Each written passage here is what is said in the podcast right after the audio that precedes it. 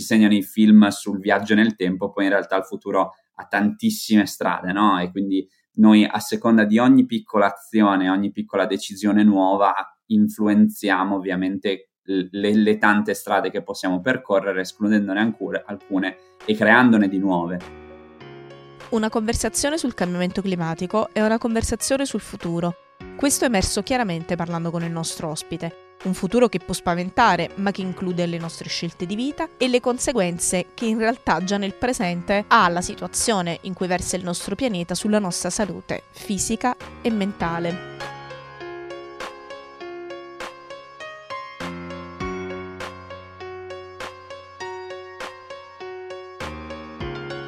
Stai ascoltando Stati di Salute, questo episodio è sull'effetto del cambiamento climatico sul corpo e sulla mente, ma si parla anche di speranza, di lotta alle diseguaglianze e un po' di disaster movie. Sono Jessica Mariana Masucci, ti accompagnerò io. Magari iscriviti alla newsletter per ricevere i prossimi episodi se non l'hai già fatto. Intanto abbiamo il tempo di ascoltare la sigla.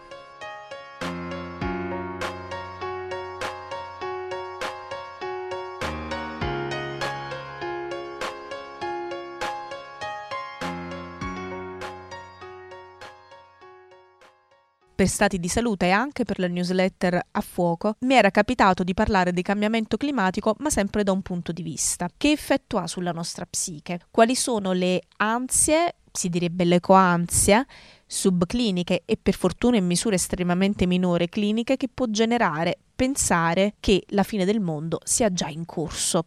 Questa volta con Nicolas Lozito, giornalista per la stampa e autore della newsletter Il colore verde, ho voluto affrontare il tema dell'impatto diretto che il cambiamento climatico ha sulla nostra salute, non solo in occasione degli eventi estremi come alluvioni o incendi incontrollati.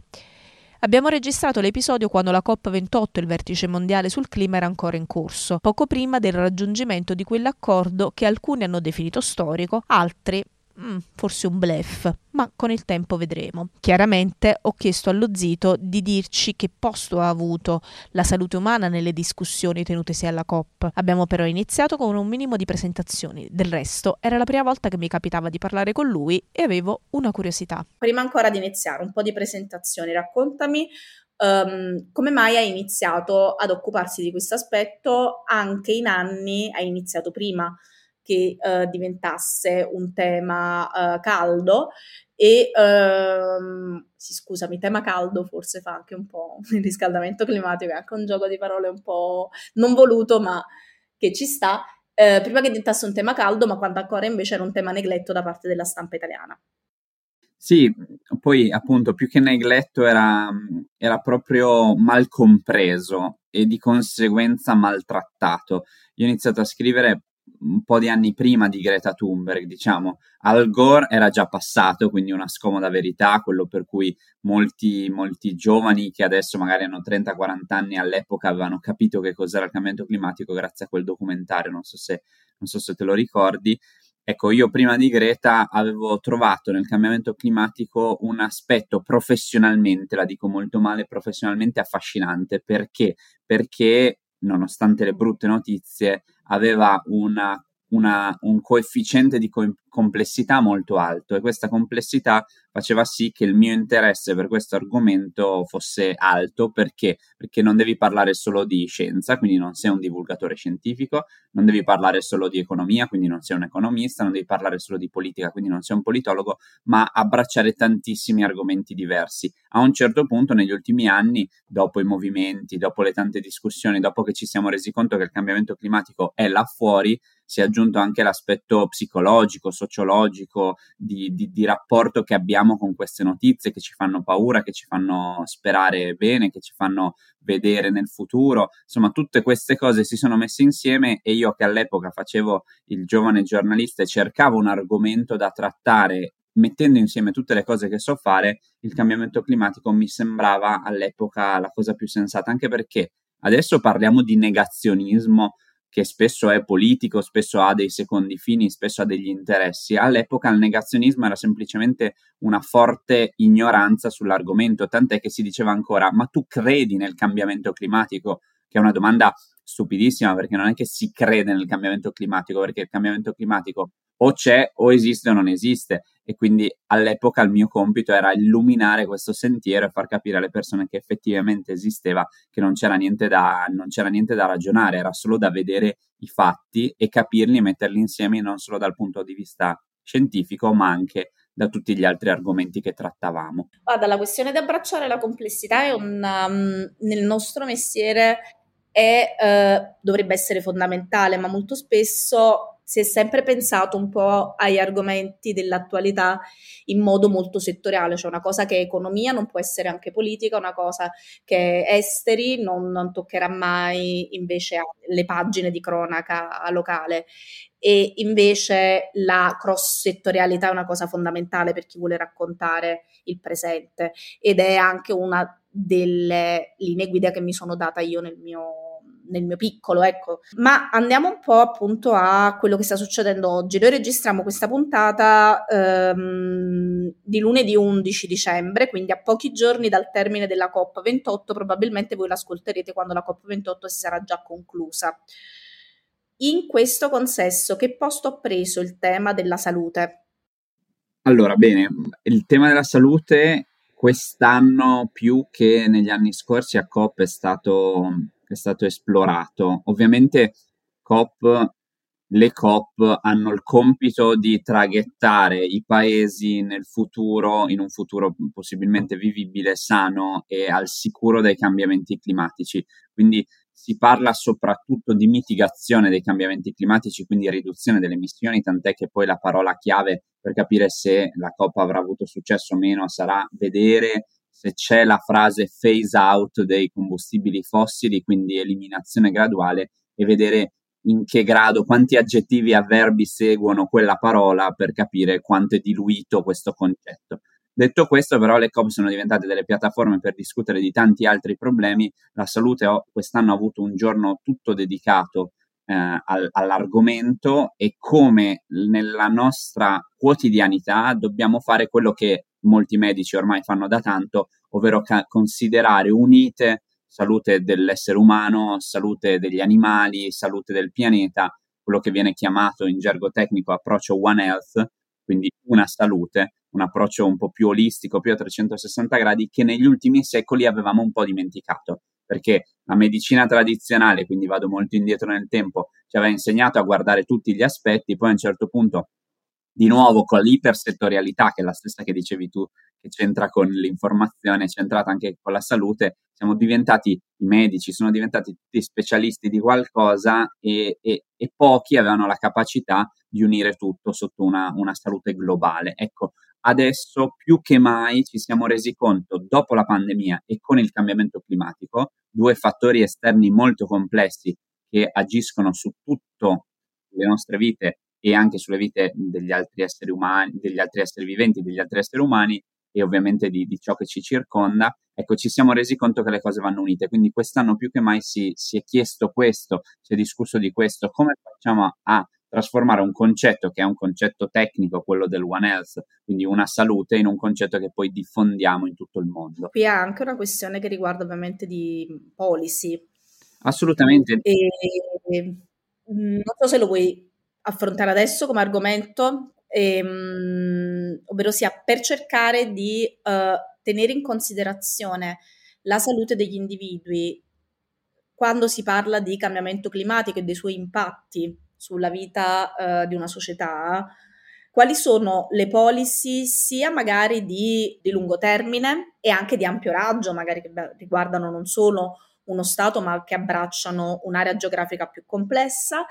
E quali sono invece quelle più piccole che magari il, che entrano più negli aspetti minuti della vita quotidiana e che mh, probabilmente riusciamo ad accorgercene più, più, facilmente. A me viene per esempio in mente quando si è parlato durante il periodo delle ondate di caldo molto forte Uh, di uh, limitare le ore di lavoro, soprattutto di chi fa dei lavori esposti a intemperie o comunque magari non so chi lavora in un alto forno, ecco, che quindi già di suo lavora in un ambiente dove il calore è un fattore molto importante per la propria salute.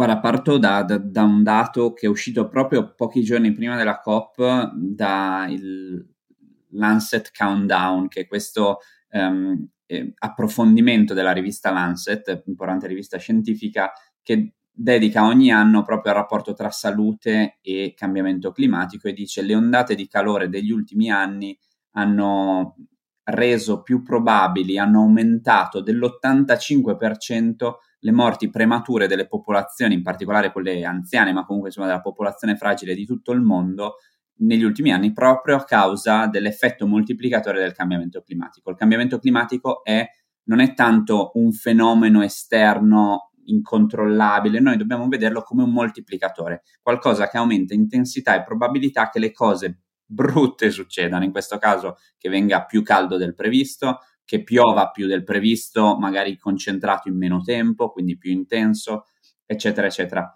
Cosa significa che hanno aumentato il numero di morti delle ondate di calore? Che fondamentalmente quelle cose che una volta ci facevano ridere, d'estate quando studio aperto i telegiornali dicevano mi raccomando col caldo, eh, soprattutto se siete anziani, state in casa, bevete molto, eccetera, eccetera. Quello che una volta erano dei consigli, come dire, banali, anche un po' ridicoli, adesso sono diventati consigli di sopravvivenza veri e propri.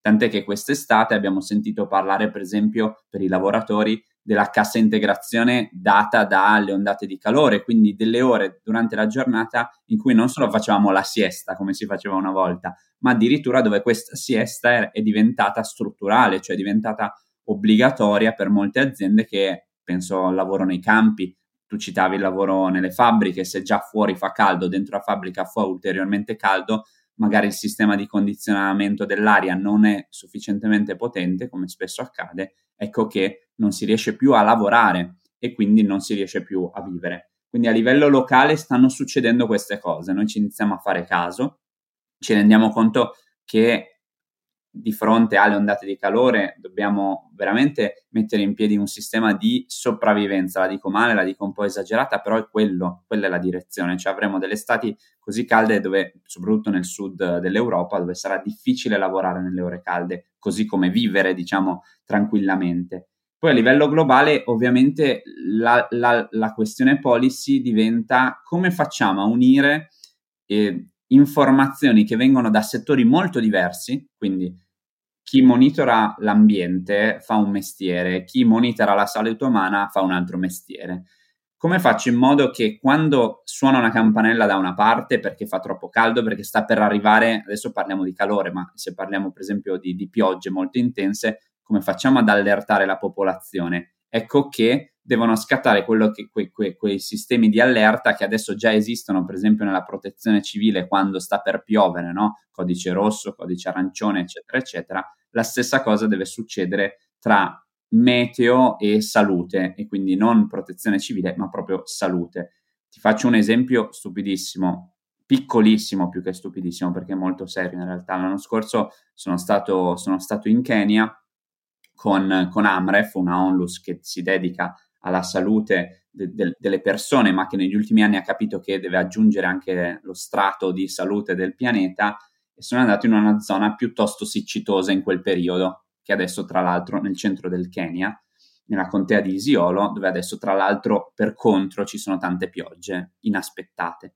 Ecco, quella siccità ha fatto sì che ci fosse una nuova ondata di certe malattie che per tanti anni erano scomparse, perché ovviamente la siccità cosa provocava? Provocava che i letti del fiume si, si seccassero, ma tra le crepe umide dei letti del fiume comparissero nuovi animali, nuovi vettori, nuove zanzare, mm, nuovi, nuovi insetti che portavano malattie che prima lì non c'erano. Come faccio a fare in modo che quando scopro che c'è eh, una siccità venga avvisato anche l'ospedale. Ecco, quella policy lì, ovvero far lavorare le persone insieme, è il primo, il primo, il primo step da prendere. Quindi avere le informazioni, essere consapevoli dei potenziali problemi e agire in fretta e non quando magari già compare la malattia, ma quando compare la siccità già essere pronti che magari sta per succedere quella, quel, quella cosa, stanno per arrivare quegli insetti nel caso, nel caso del Kenya centrale e quindi per esempio inizio a prevenire, quindi spruzzare tutti, tutti, tutti i repellenti oppure usando le tende per dormire, eccetera, eccetera. Oggi il New York Times dà come notizia che ci sono sei morti e più di 60 feriti dopo degli eventi estremi in Tennessee. sembra certe volte che l'impatto del clima, del cambiamento climatico sulla salute umana si verifichi o comunque ci accorgiamo che esiste questa relazione solamente di fronte a un evento estremo. Quindi passa il tornado, um, hai l'estate caldissima, ma anche diciamo in una normalità di cose. Esiste un modo in cui sta condizionando la nostra salute? il, um, quello che sta succedendo al pianeta? Sì, allora partiamo, diciamo, dal, da, togliamo gli eventi estremi per un attimo, torniamo sul surriscaldamento globale, quindi aumento medio delle temperature, che, che ha conseguenze molto importanti perché intanto perché il corpo umano, l'essere umano è abituato e soprattutto le civiltà moderne, quindi negli ultimi 10.000 anni, a vivere con delle condizioni climatiche di un certo tipo, anche nei paesi dove già faceva caldo, quel più caldo in più che c'è adesso ovviamente squilibra tutta una serie di importanti equilibri appunto che si erano creati nel corso dei, dei, dei, nei, nei millenni. Quindi noi non siamo abituati a vivere un pianeta più caldo. Questo comporta tutta una serie di cose, ovviamente. Quando le donne sono incinta, le gravidanze si accorciano perché fa troppo caldo, per esempio, dato, dato, dato studiato e, e, e recensito da, da, da, un sacco di, di, di studi scientifici eh, quando fa più caldo noi ovviamente no, non, non, elaboriamo nemmeno, no, il cervello funziona in maniera diversa, quindi facciamo più fatica a lavorare, fatica a ragionare, eccetera, eccetera. E ovviamente fino al, alla situazione estrema in cui non riusciamo più a vivere proprio in un posto, quindi addirittura la salute è impattata così tanto che non riusciamo più a vivere lì e ne conseguono delle migrazioni. Noi parliamo di migrazione, ci viene molto facile capire legame tra cambiamento climatico e migrazioni, ma lo step precedente è cambiamento climatico, salute, impossibile, migrazioni. Quindi dobbiamo anche fare questo ragionamento. Poi dobbiamo anche pensare che eh, quegli eventi estremi che noi vediamo in realtà poi hanno delle azioni, hanno del, delle conseguenze anche nel pianeta che, che, che ci circonda, nel, nel, nel, quello che una volta chiamavo, chiamavamo paesaggio, quindi l'impatto delle piogge che aumentano dell'acqua che sale magari eh, sulle coste, eccetera, eccetera, provoca una serie di conseguenze. Faccio un esempio, mi trovo in, in un paese eh, molto vicino al mare, in un villaggio, mi trovo in Bangladesh, ma potrei trovarmi anche sul delta del Po. Ovviamente l'innalzamento dei mari non è quello apocalittico che ci, immag- che ci, immaginavamo una volta dai film americani, disaster movie, dove a un certo punto da un giorno all'altro l'acqua travolge il villaggio. prima di iniziare a fare, ad affrontare questo, questo argomento. Scusami, piccola parentesi, sì, sì, posso sì, interrompere. Uh, quando li vedevi prima di iniziare ad affrontare questo argomento in modo quindi professionale, ti facevano mm-hmm. un certo effetto che poi è cambiato oppure... Ma mi, mi, piacciono a prescindere, nel senso perché li, li, me li godo nella loro fiction, nel loro racconto di finzione. Mi dispiace quando, quando si usa il cambiamento climatico come apocalisse istantanea, quando invece il nostro cervello deve proprio capire che è un'apocalisse lenta, che ha delle esplosioni istantanee, quindi appunto la pioggia torrenziale che eh, si scatena, però ecco, Mm, sarebbe, è, è, bello quando oltre a, diciamo, ok, perdo, perdo, due ore per vedermi un film di intrattenimento, magari non ne esco che sono meno convinto di prima sul, sul problema, ecco. Però, insomma, non è che ogni film deve avere una morale, quindi va bene così. Però mi piace, eh, li trovo affascinanti, aiutano quel mio senso no, di, di, di ecoansia, lo aiutano un po' a sfogare perché, perché quando vedi qual è, qual è, la potenziale fine, in realtà ti aiuta a sapere come andrà a finire eh, oppure capire che non andrà a finire così. Quindi torno al Bangladesh, torno all'acqua che sale, quella poca acqua che sale anche di pochi millimetri, magari definitivamente eh, peggiora le condizioni della falda acquifera di acqua dolce che c'è nel villaggio perché si è infiltrata l'acqua salata e a quel punto da un giorno all'altro ti ritrovi con, con, con una falda acquifera che non è più utilizzabile e il villaggio ne, ne, ne, consegue un sacco di problemi. Se la bevono, ovviamente problemi di salute diretti, se non la bevono, problemi di salute indiretti perché iniziano a perdere, a perdere, a perdere magari risorse per irrigare i campi, eccetera, eccetera. Quindi ecco, la salute è impattata anche in quel modo. Me ne viene in mente, me ne viene in mente un altro di esempio. Ben evidentemente la, il cambiamento climatico è uno dei fattori del nostro impatto sulla natura, ma poi ce ne sono tanti altri a, a catena, no? La deforestazione che è diciamo, è come togliere pezzi di polmone quando già sto fumando tanto, ecco, per rimanere nell'esempio del corpo umano che soffre, ehm, quando deforesto ovviamente eh, scateno dei disequilibri all'interno della natura che provocano poi quelli che vengono chiamati spillover, quindi le malattie che saltano dagli animali all'uomo, se una foresta è intatta, è unita ed è vergine, nessuno la tocca, nessuno ci va dentro ed è, ed è improbabile che i virus che stanno all'interno arrivino sull'uomo, se invece inizia a deforestare, a dividerla a metà, a spezzarla, eccetera, eccetera, l'equilibrio si rompe e magari c'è più possibilità che salti un virus dagli animali all'uomo. Quindi anche quella è una conseguenza legata al cambiamento climatico o comunque legata al nostro, all'antropocene, quindi all'epoca dell'essere umano dove, dove noi un po' disequilibriamo la natura in generale. L'ultima cosa che ti volevo chiedere era, riguarda anche disequilibrare i rapporti umani, cioè nel senso l'impatto anche sulle diseguaglianze, sulle diseguaglianze anche di salute che, che, hanno i cambiamenti climatici, perché chiaramente un conto è che lo affronti una società che ha un certo tipo di sistema sanitario, un conto è che invece ha già eh, dei problemi su quel fronte. Ecco. Se hai qualcosa da, da raccontarci, magari anche insomma, qualche caso che ti è capitato di, di analizzare a riguardo, su, appunto sulla relazione tra diseguaglianze, salute e cambiamento climatico?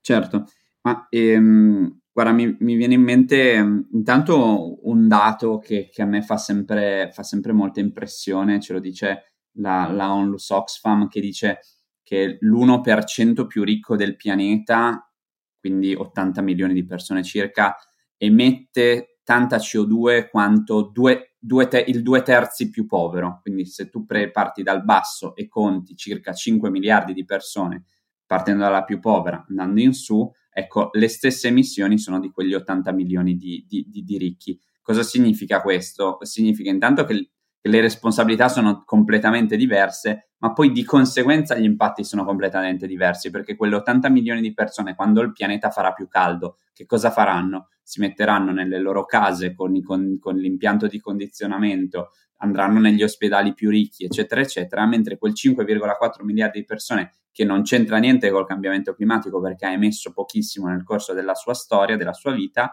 e anche a livello storico il suo stato probabilmente ha emesso poco, ecco che l'ospedale inizia a non avere le strutture, non avere le strutture per reagire al caldo, per reagire alla pioggia, per reagire alle zoonosi, per reagire alle epidemie, alle pandemie, eccetera, eccetera in questo il Covid ci ha mostrato qual è la fragilità e la sproporzionalità e la diseguaglianza profonda che c'è nel sistema, nel sistema medico globale. Ovviamente, banalmente, i vaccini ci hanno mostrato come se tu non hai energia elettrica e quindi non attivi la catena del freddo dei vaccini, i vaccini poi a un certo punto non possono andare da, da, dappertutto, no? Quindi noi abbiamo i nostri vaccini perché abbiamo un sistema, una rete molto forte, di distribuzione, se devo portarli in paesi distanti o in villaggi remoti diventa già complicato perché devo avere sempre un frigo molto potente e come lo apro e per dieci giorni rimangono, per anche un giorno solo rimangono all'aria aperta, quel vaccino è già perso.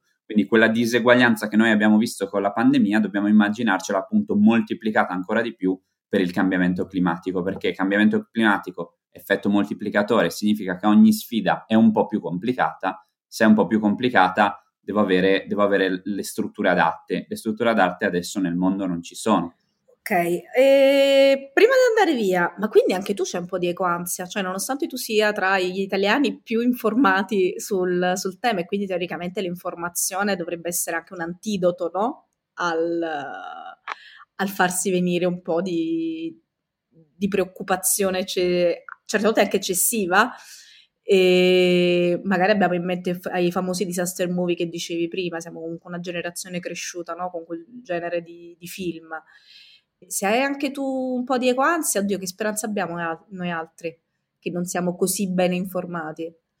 Ma io ho ecoansia forse perché, perché, a un certo punto si scavalla, no? Cioè a un certo punto quando a- a- aggreghi troppe informazioni, è vero, l'informazione è un antidoto, la scienza in generale ti aiuta ad accendere delle lucette in stanze che prima pensavi buie, no? L'armadio buio col mostro, la scienza ti aiuta ad accendere quella luce eh, un eccesso di informazioni forse ti porta un po' a, a, a, ad andare in paranoia da, da, appunto da sovraesposizione, da sovrasaturazione. Certo è che un po' io trovo, cer- cerco sempre di trovare un bilancino no? tra gemello buono e gemello cattivo. No? Il gemello cattivo è quello che, che, che, di fronte a tutto questo vorrebbe dire sì, però cacchio, ma non facciamo niente. Ogni giorno c'è una brutta notizia, sai che c'è, mi dedico al disfattismo, cioè me ne frego e pazienza è andata e questa è andata, no? Che è quello che ci viene da dire quando abbiamo sfide troppo alte. Poi però c'è il gemello buono che invece tira fuori un po' di verde speranza e dice ma no, ma guarda che il futuro è ancora tutto da scrivere. Soprattutto noi ci immaginiamo, quando ci immaginiamo il futuro ce lo immaginiamo unico. Eh, la verità è ci insegnano i videogiochi, ci insegnano i film di fantascienza poi ci segnano i film sul viaggio nel tempo, poi in realtà il futuro ha tantissime strade, no? E quindi noi a seconda di ogni piccola azione, ogni piccola decisione nuova, influenziamo ovviamente le, le tante strade che possiamo percorrere, escludendone alcune e creandone di nuove. Noi facciamo un sacco di facilità, cioè è molto facile immaginare l'apocalisse, cioè immag- la fine del mondo, c'è molto difficile immaginare come andrà a finire bene.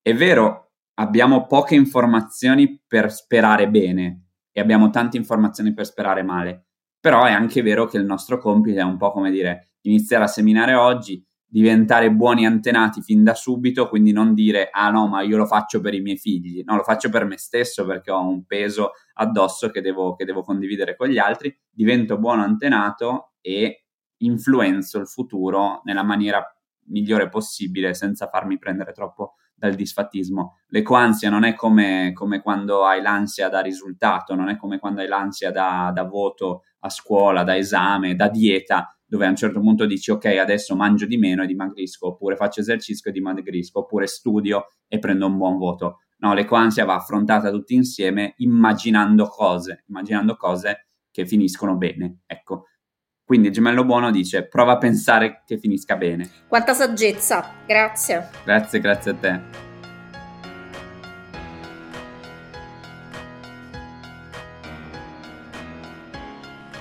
Stati di salute, il podcast della mia newsletter. A settimana alterna invio un numero scritto con una raccolta di storie dall'Italia e dal mondo oppure un episodio di questo podcast nel quale approfondisco un singolo tema. Iscriviti per riceverla. Se invece mi hai trovato ascoltando Spotify o un'altra piattaforma per podcast, il link di Stati di salute lo trovi nelle informazioni sul programma. Ringrazio Nicolas Lozito per l'intervista e grazie soprattutto a voi per aver ascoltato. Sono Jessica Mariana Masucci, ci ritroviamo la prossima settimana nella vostra casella mail, altrimenti qui con una nuova puntata del podcast, stavolta però dopo la pausa per le festività natalizie. Statemi bene.